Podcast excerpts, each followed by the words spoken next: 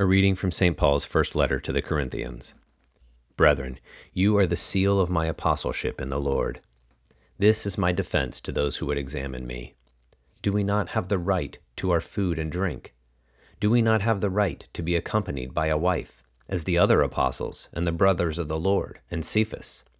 Or is it only Barnabas and I who have no right to refrain from working for a living? Who serves as a soldier at his own expense?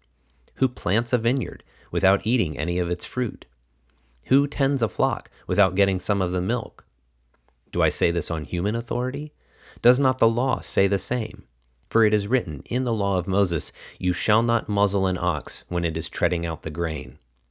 Is it for oxen that God is concerned? Does he not speak entirely for our sake? It was written for our sake, because the plowman should plow in hope, and the thresher thresh in hope of a share in the crop.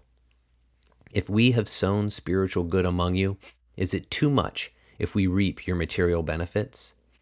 If others share this rightful claim upon you, do not we still more?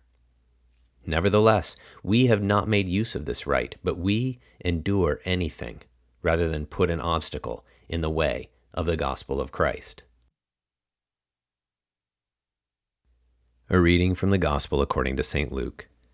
At that time, Jesus went on through cities and villages, preaching and bringing the good news of the kingdom of God. And the twelve were with him, and also some women who had been healed of evil spirits and infirmities.